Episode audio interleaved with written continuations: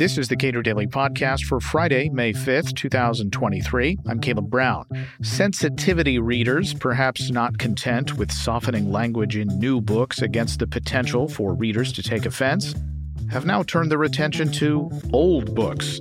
From Ian Fleming to Roald Dahl and now P.G. Wodehouse, publishing houses are working to soften coarse and sometimes quite offensive words from often quite old books National Review columnist Christian Schneider, well, he doesn't care for it. We spoke last month.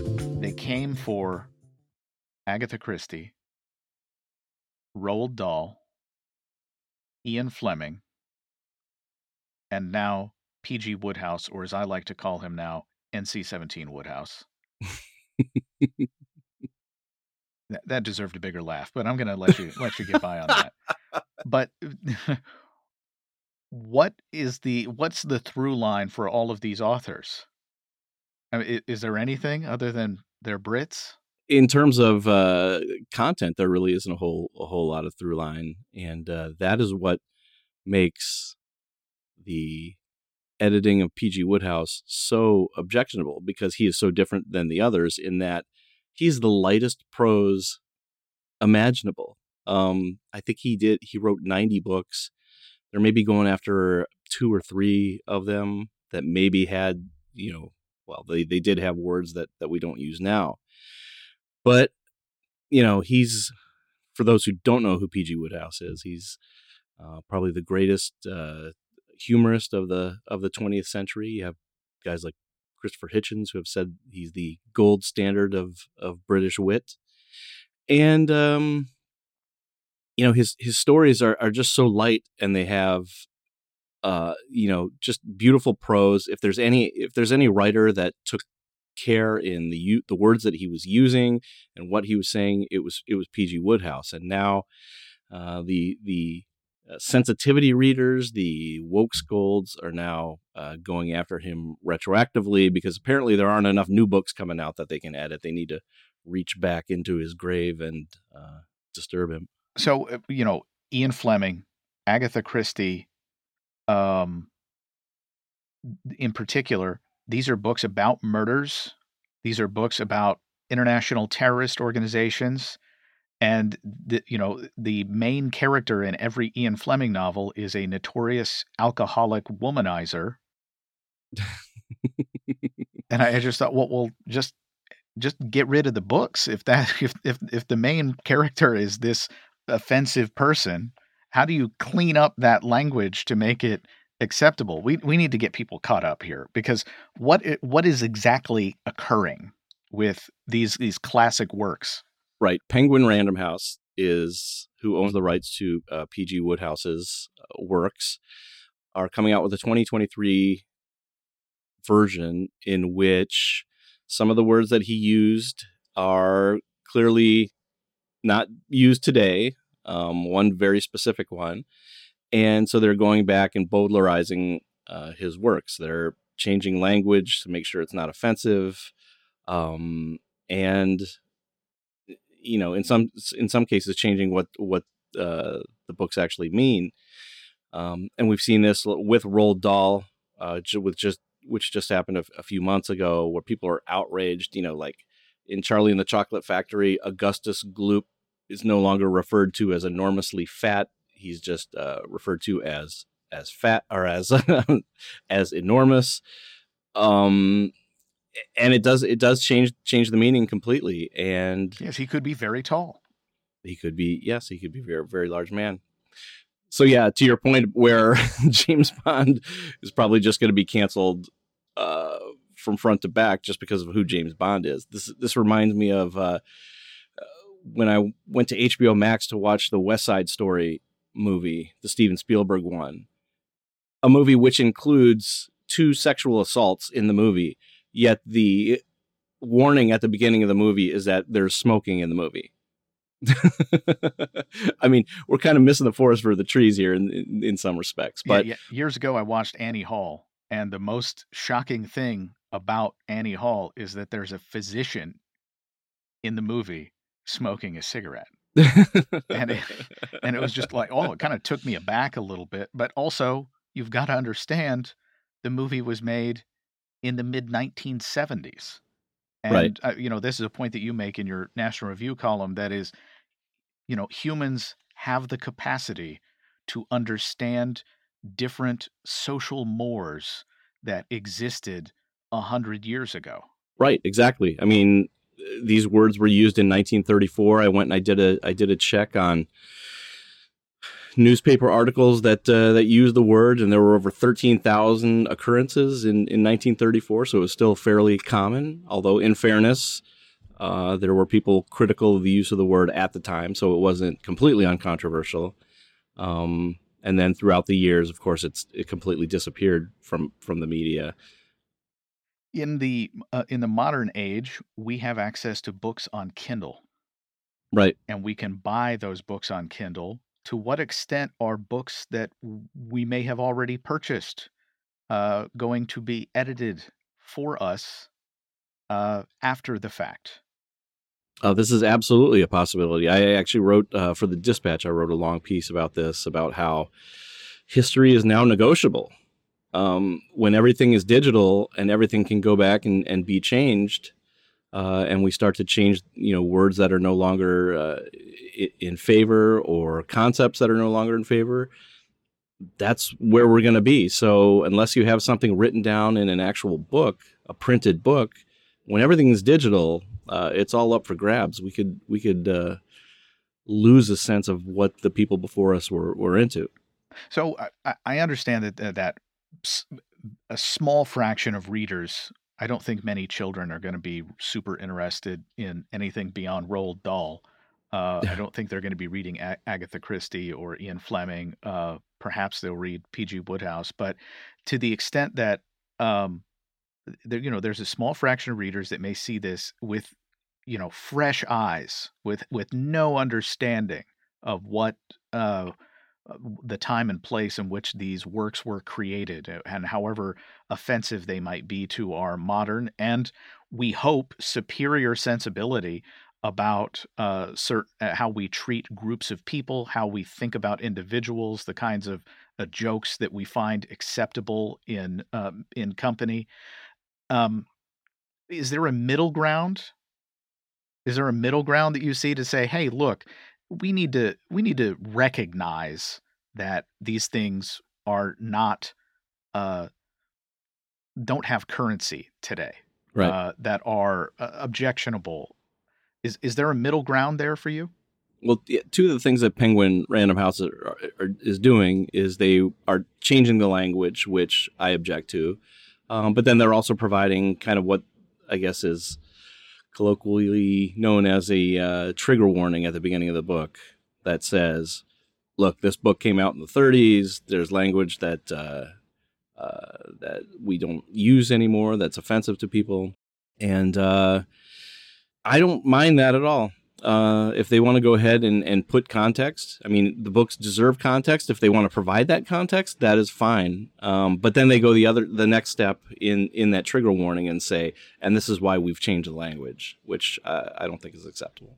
Right. It it a book was written at I think you said something to the effect of a book was written at a time. It crys- it was crystallized at that moment.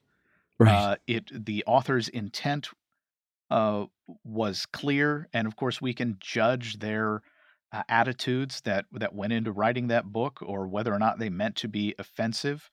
Um, eh, but the book is what it is. It exists.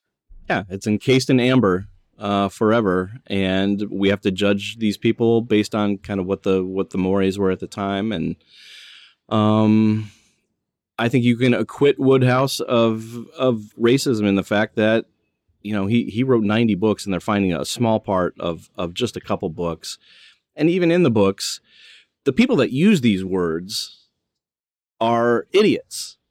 Like this is the whole the whole purpose of of a Wodehouse book is to lampoon these people who used language that you know was even out of style at the time um, who were kind of dolts who were you know the, the he he he ridiculed the the upper classes mostly by the fact that you know his his the hero of many of his books uh, Bertie Wooster is you know this kind of socialite thick-headed dunce who gets himself into these uh, predicaments, which then his butler, uh, Jeeves, who's you know the smartest one in all the books, he you know he's brilliant.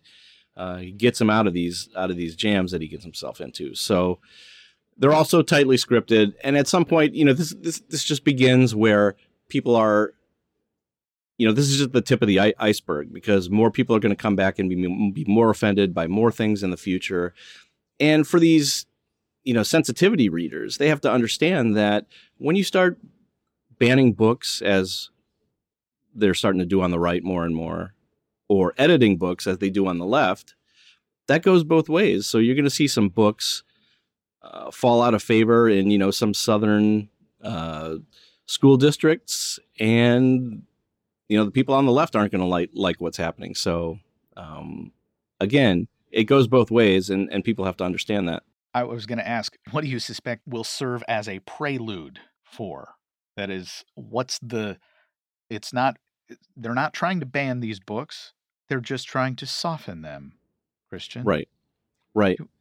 Uh, there is one the the book that the Wodehouse book that they're going most after includes uh, a portion where um, Bertie Wooster meets up with a, a singing minstrel group, and they are described using the word that you know that we don't use anymore.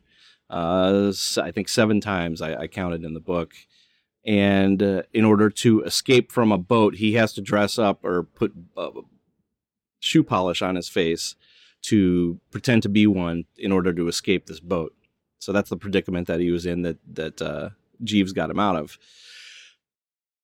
you know, right now they they deleted the, the use of the word the offending word, but who's to say in a couple years people are like, wait a minute, he puts shoe polish on his face? Like that's blackface and that's no longer acceptable. So at some point the whole book could end up could end up going if we go down this path. And yeah, I mean there are always going to be people who want to uh, you know better themselves by showing how offended they are by things, um, winning the you know the woke sweepstakes. And I feel like uh, you know this is just the beginning. Is there uh, a, a, a similar sense in the U.S. because of course Mark Twain made extensive use of of really harsh language, uh, and and like Mel Brooks, like uh, P.G. Wodehouse, the people who are the coarsest and, and least kind uh, in the stories are the people who make the most profligate use of these awful terms. Right. That's absolutely true. I mean, the people came after, um, you know, uh, Huckleberry Finn because it because it includes that word. When you have to be an idiot not to read Twain's book and realize that it's an anti-racism book.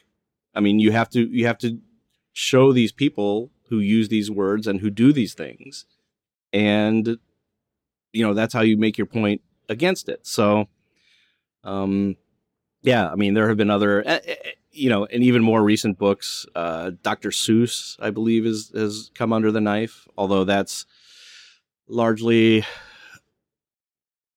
a you know part of his own uh, family, I guess, or his own um, state, you know, foundation or whatever. Yeah, um, is doing that to his own books. But I think it's unfortunate. Um, and I think in the end, what these people are going to be doing is they're going to be s- selling a whole lot more P.G. Wodehouse and Dr. Seuss books that already exist. Um, because if you know kids, they're going to go after the thing that is the adults tell them that, that they can't do. And so I think if this ends up with a lot more people being PG Wodehouse fans or reading his books, that's, I mean, that'll be a, a net positive. But, um, you know, these these censors need to understand that this is what they're doing. How how how much do you, based on your reading, how much of this is uh, uh, a cultural thing that exists more in, you know, Europe than in the United States? Because I I haven't heard as much about American authors, uh, you know, long dead American authors uh, facing the same type of of scrutiny. Yeah, that's uh, that's possible, um, but it's going to happen. I mean, uh, I mean, P.G. Wodehouse, originally born in England, but most of most of his life he he lived in America and wrote quite a quite a bit about it. So I think a lot of people, even though the books he wrote were quintessentially English, uh, he he almost can be seen as an American author. But yeah, I mean, I think uh, you know w- w- what these sensitivity re- readers typically have done is they will review books that are just about to come out and then give them the thumbs up or thumbs down. So books that are being written right now, going forward. Um, and there have been a number of books that have just been canceled because the sensitivity readers don't give it the thumbs up. Um, what they're doing now is starting to, I guess there aren't enough books being written today, so they, they need to reach back and uh, and start to edit the old ones and try to change history. And who are these people to decide what what the right history to teach is? I mean, as I as I point out in the in the piece, P.G. Wodehouse spent you know three quarters of a century writing the greatest prose that ever, that's ever existed, and you know what are the these people that are that are making the changes that are doing the editing like what's their background their uh, you know their resume is just that they're offended by a word so i don't know what what qualifications these people have to be making these decisions Christian Schneider publishes the Anti Knowledge newsletter and is a contributor at National Review. Subscribe to and rate the Cato Daily Podcast and follow us on Twitter at Cato Podcast.